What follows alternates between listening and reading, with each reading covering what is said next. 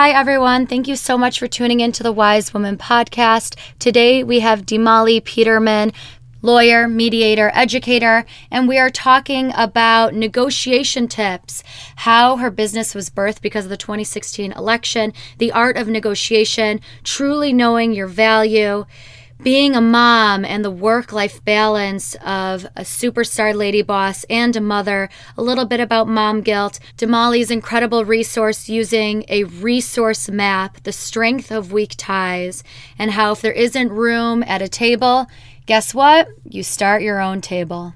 Thanks for being here.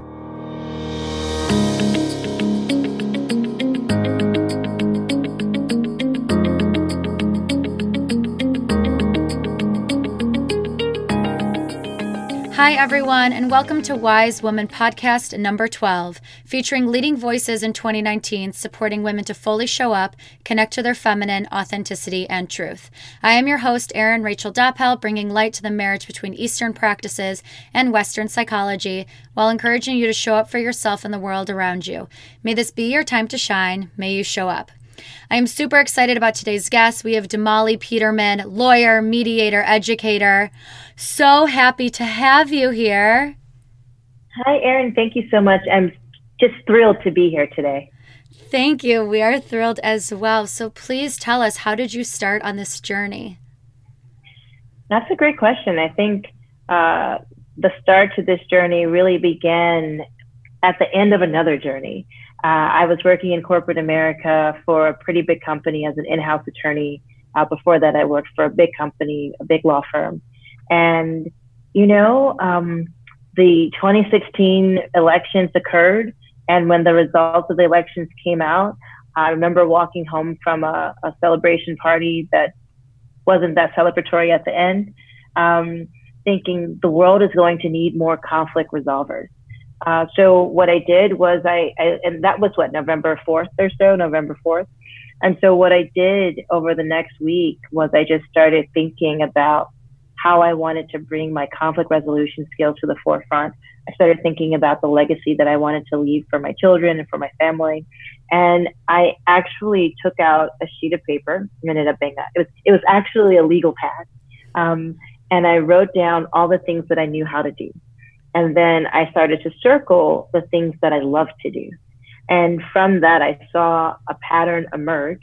And those patterns led me to the three professions that you mentioned a few moments ago, of being a lawyer, basically an advocate, of being a mediator to help people to resolve conflict, and then an educator to empower people and to teach them how to resolve their own conflict. So incredibly important. And of course, it was birthed during a very sensitive time in our country, of course. Wow. And what is it? How does business perform these days?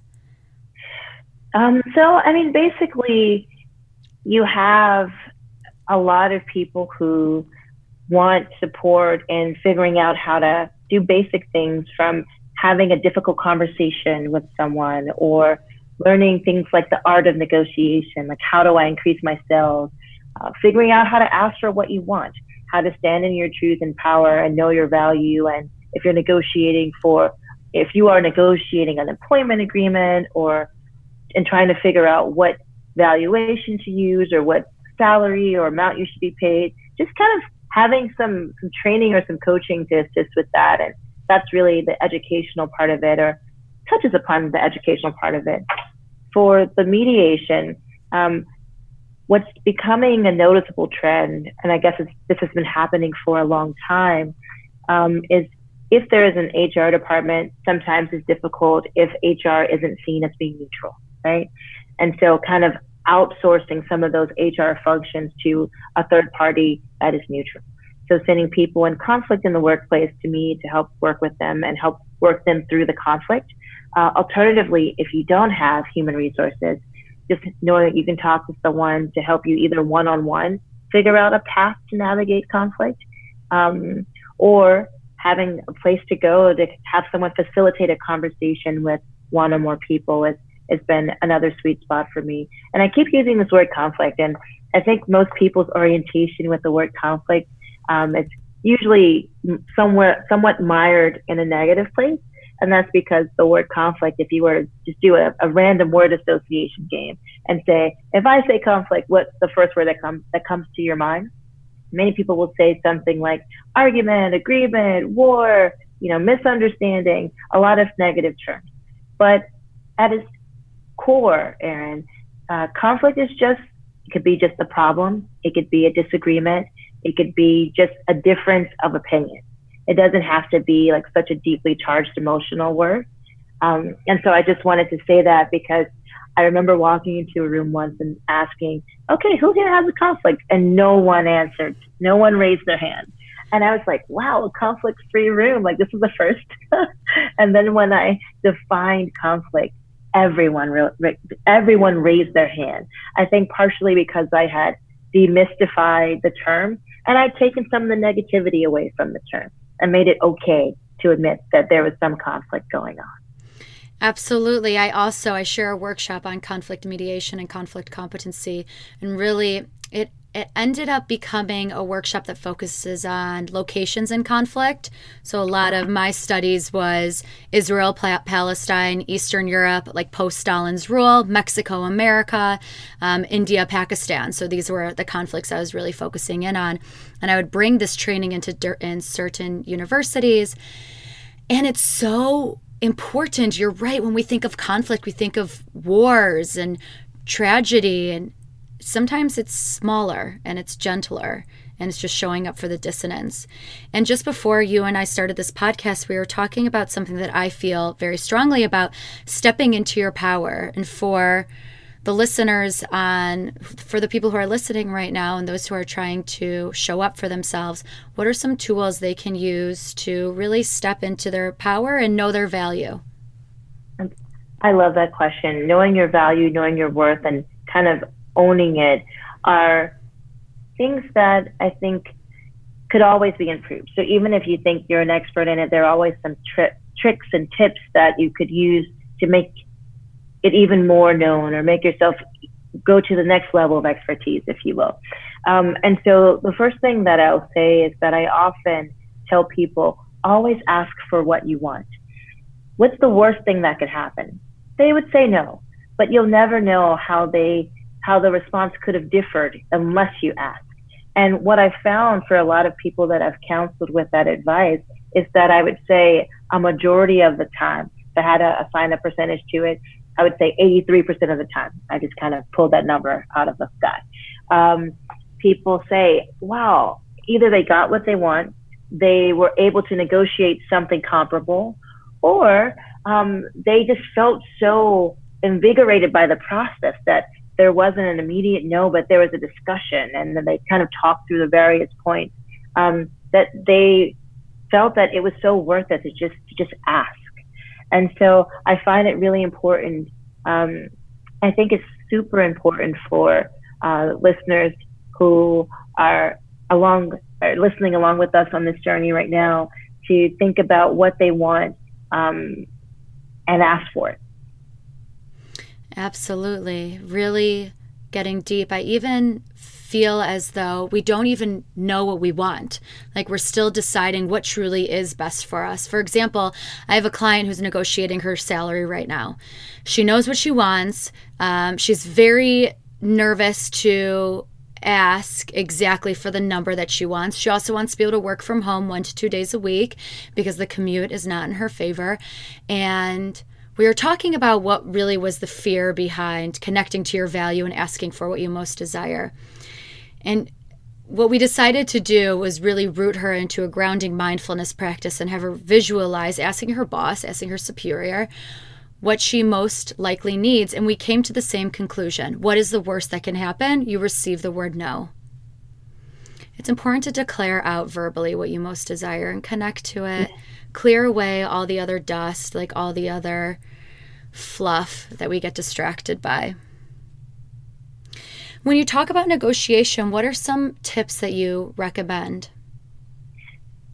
So just using the hypothetical situation, or actually using the actual situation that you mentioned with your client, and I'll say that I also have the same situation for myself.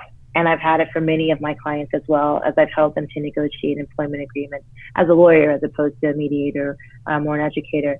And even for myself, when I was working at a big law firm, I went on maternity leave. I was ready to come back, but my life had changed. There were things that I wanted to do to be both a great mom and also a great attorney.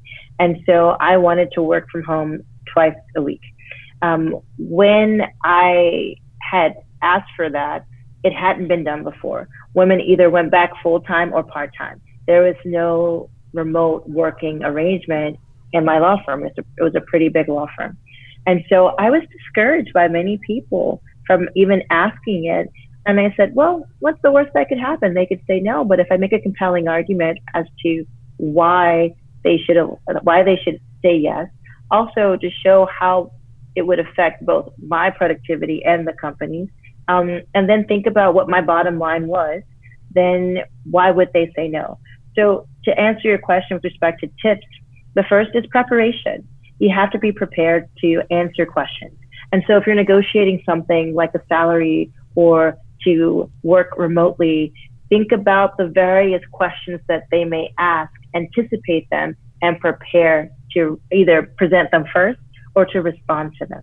And so in my own situation, when I went in to make the ask, I sent an email because I had not returned from maternity leave yet.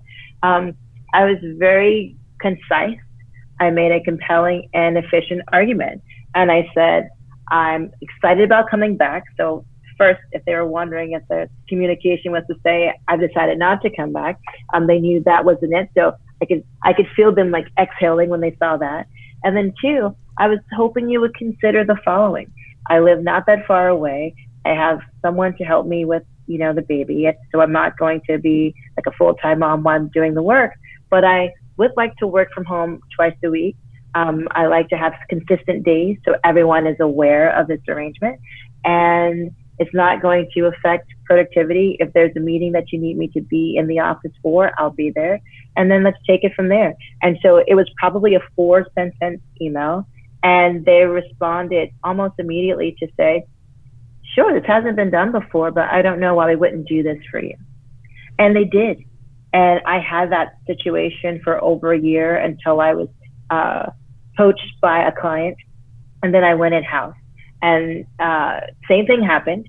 There had not been a situation where a person who was coming back from maternity leave had this, at least in the Office of General Counsel where I worked as a lawyer, had the opportunity to work remotely twice a week. New environment, new set of rules. I had a second child. I requested the same thing, and almost immediately the answer was yes. Wow. That also, so everyone who had kids after me then had the precedent of it being given to me, and then they were able to ask for it too.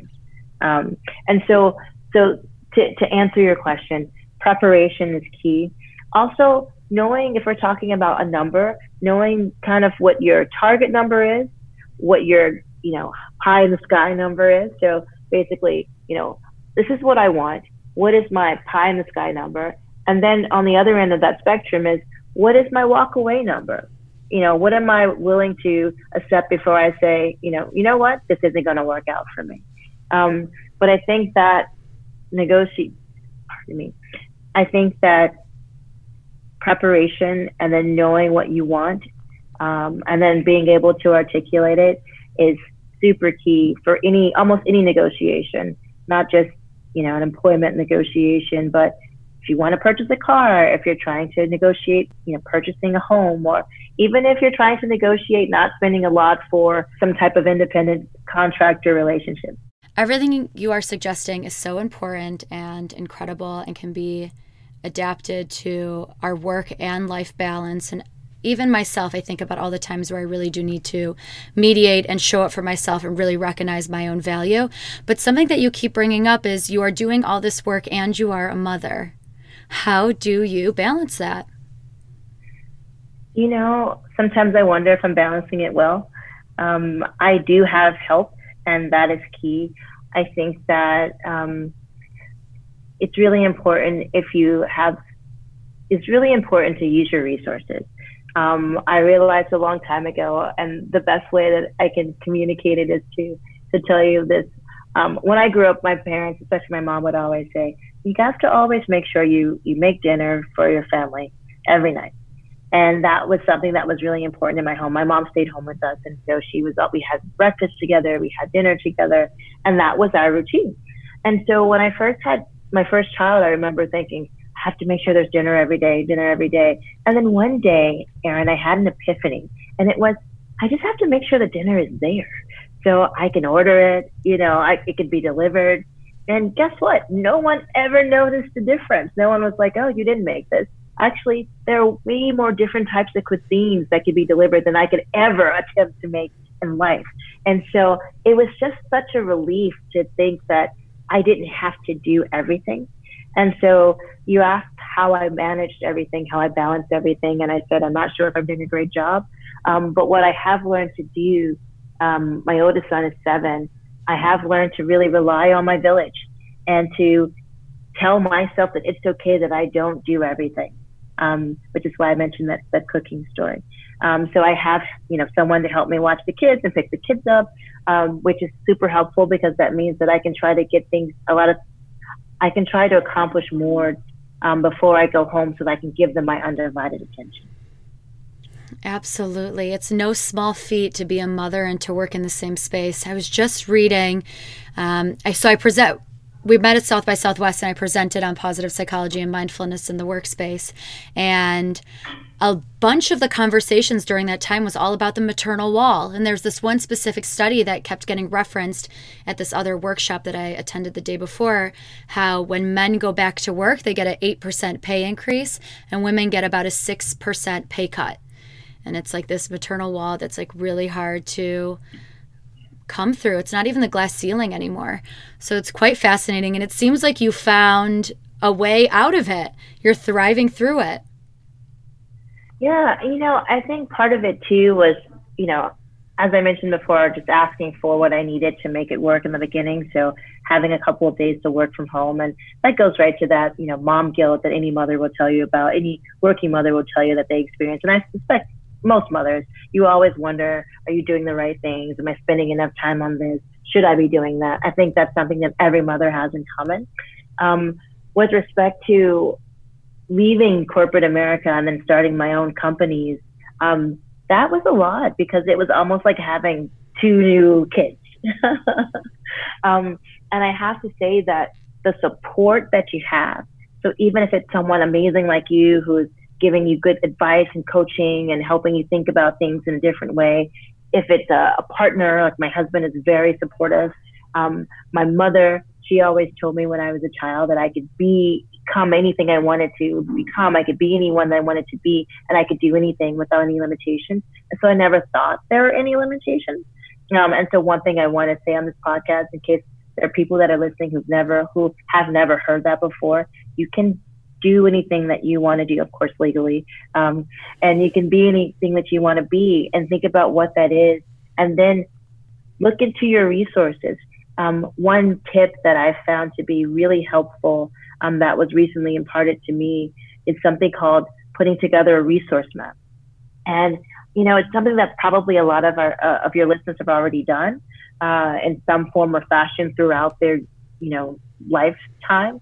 But basically a resource map is writing down what you need or want to accomplish.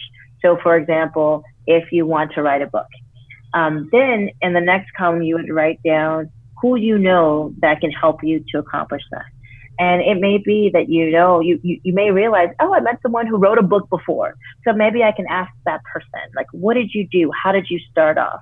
Or maybe I know someone who's in publishing, and I can ask them if they have any resources. So starting to identify who you know that can help you to accomplish the goal. And then step 3 is an action plan. So in one day, I'm going to email X person to ask them, how did they start their book? And so it's really a great way to think about how we can, one, tap into the community that we already have, because sometimes we think, oh, I want to do this, but I don't know anyone. But maybe you do. Maybe once you start writing it down, you may realize that you actually know someone who's in the industry that could be a resource. I love that idea. It is incredibly brilliant. And one of my greatest practices that I practiced something called the strength of weak ties. And it was in Dr. Meg Jay's book, The Defining Decade, how you definitely know somebody. And especially in the world of social media, you're looking on Instagram, you're looking on Facebook, you're scrolling through Twitter. You know somebody, you search the hashtag, they're going to be an expert in that field. Go on LinkedIn, you find out that you have a connection of a connection of a connection. You ask for an intro, and then you ask for a phone call. Like, that's the beautiful thing. That's one of the greatest, most positive things about social media in the world. You have this goal. You decide who your weak ties are, and you reach out and say, hey, can you hop on a phone call with me? Brilliant. So incredible. Something that everyone needs to try. So if you're listening and you have a goal, practice the resource map. Reach out to the people that can help you succeed. Damali, this is so incredible. Thank you, Erin. And I would add to that, sometimes you don't know what a person's history is. And so you may not realize that someone in your network may, in a past life, that person may have been, a DJ or a CEO of a company or a barista, and you want to open a coffee shop. And so the other advice that I would impart is, if you have something in your mind, say it, put it out there, write it down, but definitely say it. I was having tea with someone that I met on vacation while we were vacationing in Guadeloupe, and I remember saying, I was thinking about doing this. And she said, 20 years ago, I did this, and I know people in that industry. And it would have never occurred to me that she, worked in that industry. But just for the mere fact that I shared it with her, I took it out of my mind and put it out into the universe. She was able to immediately send an email, and then someone sent me a list of 8 people. So it was amazing. I was so wowed that in 5 minutes I had an answer and an action plan, just because I just mentioned something in passing. That is so incredible. Yes, pay attention to what's occurring naturally. That's a beautiful example. Do you have any projects that you're working on right now that you're super excited about? Oh my gosh, Erin, yes, I do. I am trying to write a book. So that was a real life example. I love writing. I was an English major in college. And even though my career path, I do a lot of writing every day in my job, my day-to-day life. But I really want to put actually 2 books out there. And so I'm really excited about that. I'm excited about trying to take all of this knowledge that I've been providing as an educator and in-person trainings or video conference trainings. And I'm trying to take all of this knowledge and information that has been provided as services and put them into products. So the book is one product. Another product would be online courses. And so I'm so excited to finally feel like I'm in the digital age and doing something that could have a more global reach, because it's so important to me. And it's so important to me that people are empowered to resolve their own conflicts. It's so easy to go to someone and ask for help. And actually, sometimes it's not easy to go to someone and ask for help. There are a lot of resources available. But I think that if we could empower more people with the tools they need to have improved communication. So if we're talking about active listening or other ways to talk more effectively, because my belief is, it doesn't matter your age, your profession, your background, your gender, your ethnicity. Everyone can benefit from communication skills, can benefit from conflict resolution management or de-escalation techniques. Everyone, from small children to, more mature adults. What does this look like when you come into an organization to bring in conflict resolution practices? What do you normally start with? What are the themes you focus on? So that's a great question. So I will say part of it is dependent upon the company and also where I am, because I'm very aware, and I know with your background, you probably are as well, of cross-cultural communication. And so there are some things that'll be more important to a company depending on both the culture of the environment they're in, so their business culture, but also the culture of, let's say, the country or, where they are, actually geographically located. And so usually what I like to do is just kind of start with defining what I think conflict is. And I will say conflict is a word that I can't use in some settings. I have to say cross-cultural alignment or find another way to kind of package it so that it doesn't seem like I'm saying that they have conflict. And so these are all these things that are going on as I'm trying to choose my words. But I usually start with some activities. So trying to get a sense of what people do, what their natural responses are, and then identifying that a lot of people have the ability to resolve conflicts. Of course, we all have our triggers, right? People who know us the best know our habits. They know how to get under our skin. They know our triggers. And so as you're testing out some of the new skills or honing your skills, it's often good to test them out on people who may not be as familiar with your pattern. But I usually start out with,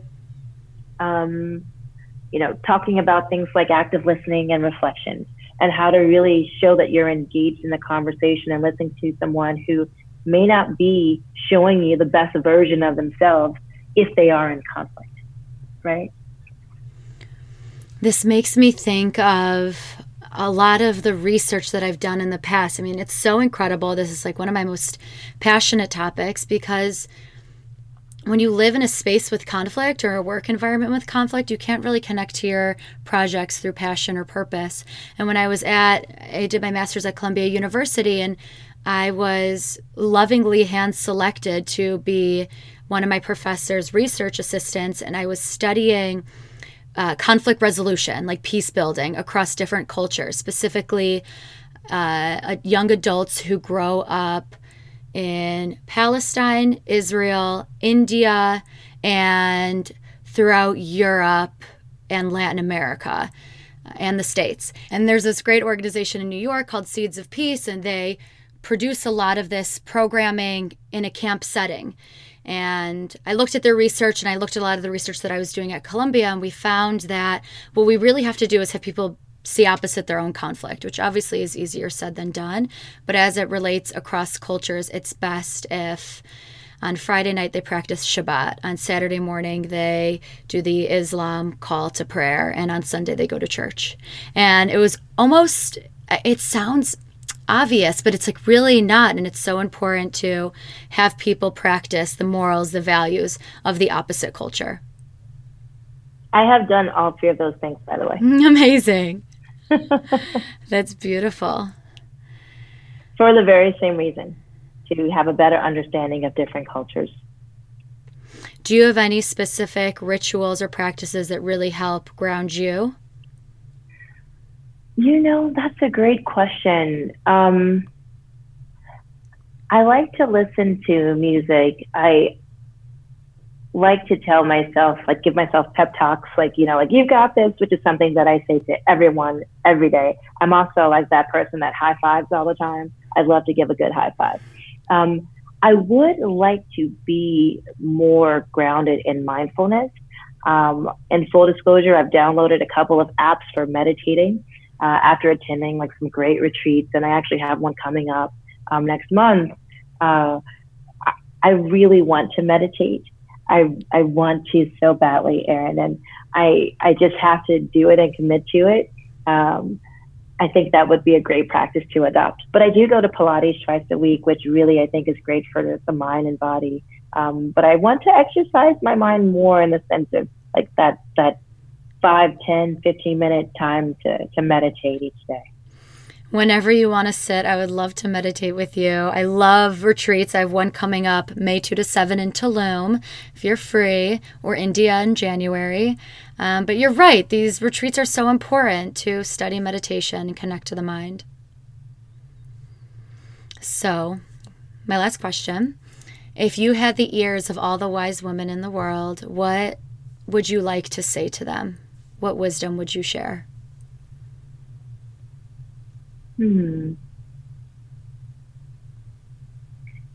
I think in addition to what I've already said, which is, always ask for what you want. I really think it's important for each woman to know their value and know their worth. And I think that sometimes we talk ourselves out of things or talk ourselves down from ideas because we are having imposter syndrome or questioning whether we can do it, or perhaps there have been some naysayers in our past that may make us doubt what we bring to the table. And so my advice to all the wise women out there would be to know your worth, know your value, to stand in your truth and power. And I guess the next step would be, how do you do that?